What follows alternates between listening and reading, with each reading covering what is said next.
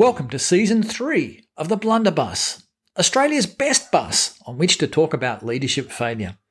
My name is Edward Vaughan. Join me as I travel far and wide on my special bus, the Blunderbus, and have honest conversations with great leaders about some of their greatest leadership disasters. On the Blunderbus, we think it's possible to learn much more from your moments of failure than your moments of success, if you know the magic secret. And we also know that failure can be fun especially other people's. Our friends at Baptist World Aid Australia sponsored this episode. Why? Because they also believe in leadership development and that learning from our blunders can help achieve audacious missions like theirs to be love and end poverty in the world. So today, the Blunderbus has travelled across the country all the way to Rivervale in Perth, and I'm talking to Kathy Sinclair. Church Relationship Manager for Baptist World Aid Australia in Western Australia. Hi, Kathy. Hi, Ed. Thank Welcome you for thank you for inviting me. It's I'm great really, to be here. I'm really excited to have driven. It was a long drive. I'm sure you're exhausted. I am exhausted, but I feel like it was worth coming. Kathy, have you ever made a leadership mistake? I certainly have, Ed. Well, then you are on the right bus. That's good to know. so, uh, tell us a little bit about your leadership mistake. Okay, well, I'll just fill you in a little bit with my background because okay. I was originally a speech pathologist trained right. in the UK, right. and I'm also a teacher. And uh, so I have a background working with children and families, and especially families where children are, you know, maybe not meeting normal developmental guidelines, and that's stressful for parents. Right. So, right. in that context, um, about 15 years ago, I, I switched direction and uh, became a, a, Baptist pastor and I worked in a very large church in Perth, uh, heading up the children and families ministry, uh, which was really all sorts of things going on out of that. But of course, Sunday morning ministry to children was one of our key things. And it was the size of a small primary school, actually. A lot okay. of kids, a lot of parents. Wow, big, big operation. Yes. And so when I started there, um, there'd been nobody on in the role for quite some time, and it really needed rebuilding from ground zero, which is a wonderful opportunity. And I really felt that it was important to care not just for children, but for the volunteers and to make oh, sure that people yeah. were trained properly, they felt competent, they were well looked after. We did a lot to really um, look after our volunteers and train them train them well. This sounds like great leadership success. Well, we were very blessed to see uh, things go, going well, um, but I think my leadership skill unravelled on one particular occasion when um, we had some visitors come to town. So I was always very keen to explain to the children that uh, people were there on a voluntary basis. We didn't want it to be like school. Mm, it was to be sure. fun and an environment where they could learn about their faith, pray together, uh, be involved with the leaders, and so on. Um, and so over the years, I've noticed that discipline really wasn't a problem. Mm. Uh, but we had some visitors on one particular Sunday I was down in the lower end of the where the younger children were, so in a different part of the building, and I came back into the other part of the building later in the morning to see one of my long-term volunteers actually virtually in tears, mm. and the two visiting boys running around like lunatics, disrupting everybody. And so, of course, I stepped in with my teacher hat on, right. sorted the situation out, which was quite difficult. They were the sure. difficult um, couple of of boys, about 10, 11 years old, something like that. And uh, so I just thought to myself, from my training, something's not right here. Yeah. Um, but when the mother came to collect the boys, um, I just let her have it. Ooh. What, what did that look like? Well, I was. I took her into a side room. At least I gave the poor woman some privacy. but uh, uh, did, did you, without. Well, I didn't actually yell. I think being English, I don't do a lot of yelling. but I was cross. Yes. And I said, You really, you know, what's going on here? You really needed to have come and told us up front okay. uh, what to expect. Yes. I didn't give her an opportunity to explain. I said, You know, one of my leaders is in tears. It's been a really And I remember initially when I started speaking with her or talking very firmly with her, she looked very sad.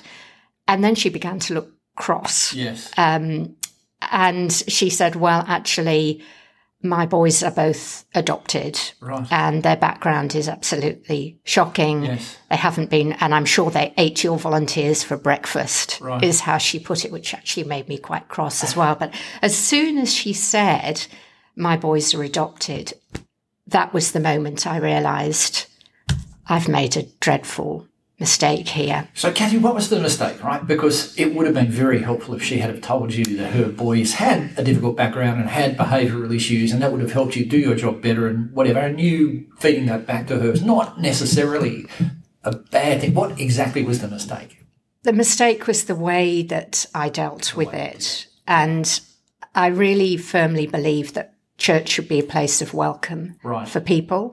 And I totally failed to welcome both her boys well and herself. In fact, I made her feel miserable about being there. And I think for um, parents who have children with special needs, however that looks, whether Yes. it's through adoption or language, be- whatever, um, they are used to being the one left on the fringes and, and, and so on. And so I completely failed in my responsibility to welcome her Yes. into our children and families ministry. And for that, I'm still deeply Oh. ashamed and embarrassed. Um, By the way, how long ago was this? we're probably going back about eight years ago. Wow. Okay. I, I, I sense that still eight years later there is some pain. In Yes, there is. Uh, I just feel I handled it so badly. Yes. Um, but also, I think it was symptomatic of a pressure that was building up probably within me. right. And that as a Christian leader, and I'm mindful as well, Ed, of the spectacular failures that we've seen recently in Christian, Christian circles of people, and- yeah. very public figures. Yes, and of course, it's not just the public big name figures that are subject to falls like this. And part of uh, part of the responsibility of being a Christian leader, I think, is to be connected with what's going on inside yourself. And at that time, actually, um, and I still network a lot with people in children and families ministry. It's extremely difficult to get volunteers. yeah. Yeah. And so I had made the mistake. I was so fo- focused on protecting my volunteers and helping them to be the very best that they could be Yes. in order to um, encourage children in their faith. The children were very important to me as well. I'd become lopsided and I was too focused on that aspect of Sort the ministry. overly protective of your volunteers. Overly protective. Perhaps lacking a little bit in compassion for some of the Absolutely. parents, right? Absolutely. I sort of got out of kilter. And I think really, in hindsight, what was going on with me was an increasing pressure cooker effect where I was fed up of parents not taking any responsibility for their own children. So there's a kind of larger, almost societal Definitely. kind of thing happening there. I And think then, so. Then your, I think, very laudable, you know, desire to look after your your volunteers, and somehow this woman just kind of tripped the switch. I think she did, unfortunately for her. and, and Kathy, if I might, you know, kind of make this connection, um, you now work in a role which is all about compassion, right, Mm. for other people. Um, and I suppose this is this is really a, a, failure of compassion kind of moment. It was. Yeah, it well, was. I'm ashamed to say. Um, okay, so what did you learn from that moment? I think I've learned um, to always take your time Right. with things. I, I, was. It was a heated moment. Right. Kids running around, Yes, somebody crying. Yes. I, I wasn't there. I felt, you know, I'd sort of failed in my leadership because I should have been there. Right.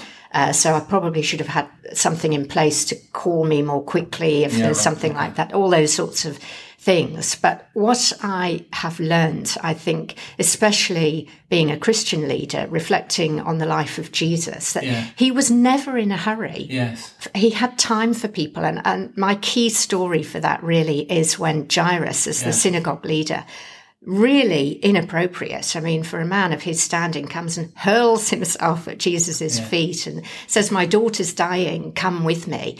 So you don't see Jesus getting into a flap. Yes, of course, I'll come with you. Yes, yes. Ooh. Um, he just remains really calm. Yeah. Yes, I'll come with you. And in the middle of that, of course, the, the, the woman who'd been hemorrhaging for 12 years yeah. is pushing through the crowd. And Jesus stops and makes time for her. And I think I could really understand Jairus thinking, come on, yeah, yeah, yeah, Jesus, um, what could be more important than a dying child? Right, right. And yet Jesus made time. And so I think that's been a real learning for me to, to make to, to make time so that when these flashpoint moment yes. comes, and even in my role with Baptist World Aid, there are times where um, people behave in ways that irritate me. Yes, uh, to be honest, we but I, this, right?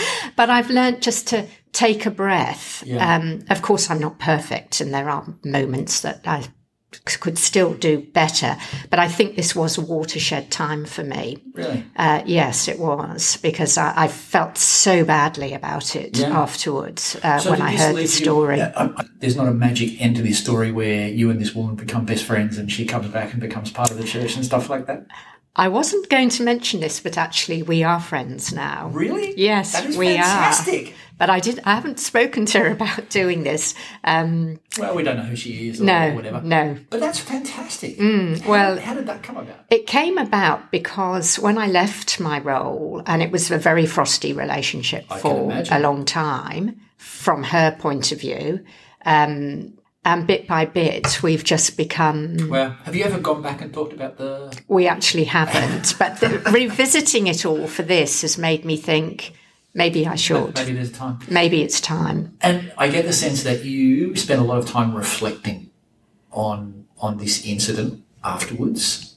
I that... did. I was deeply disappointed yeah. in myself yeah. over what happened. Um, and so, yes, I, I have reflected about it. And, and, and certainly, as I said before, I think this whole ugly scenario of leader after leader in the church yeah. spectacularly f- failing, failure doesn't happen overnight. And, and although human nice. beings learn from our failures, I also think failure can be catastrophic. Yes, of course. When it hurts other people. And yeah. unfortunately, my failure hurt other people. Sure, that's leadership, and it? that's leadership, but there has to be some responsibility in that. And so I think I've also learned that as we journey through life, to try to be more connected with what with, where the pressures are building up. So it's it's about being aware, and I think a good practice for Christian leaders is to make sure you've got a mentor yes. and somewhere safe to vent the yes. the frustration, so that it's not building up, yeah. and then you go and explode on somebody in a totally inappropriate way, like I managed to do. One of my leadership maxims is uh, experience teaches you nothing. Only experience that you reflect on, right. teaches you something. Yes. And that's what you're talking about, having yes. a mentor, having opportunities mm. to, to do those sorts of things.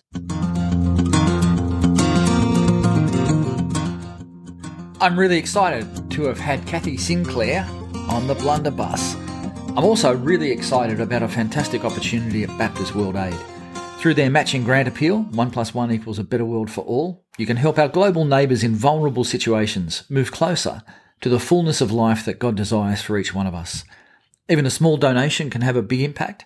Through this campaign, your donation will be helping God's work, providing real solutions for lifting people out of poverty, and you'll get a tax benefit, and the Australian government will contribute to each donation. The matching grant appeal ends June 30, 2021. So go now to www.baptistworldaid.org.au forward slash matching hyphen grant and take advantage of this offer. And don't forget to subscribe and rate the Blunderbuss. It helps other people to find this podcast. We'll see you soon on the Blunderbuss.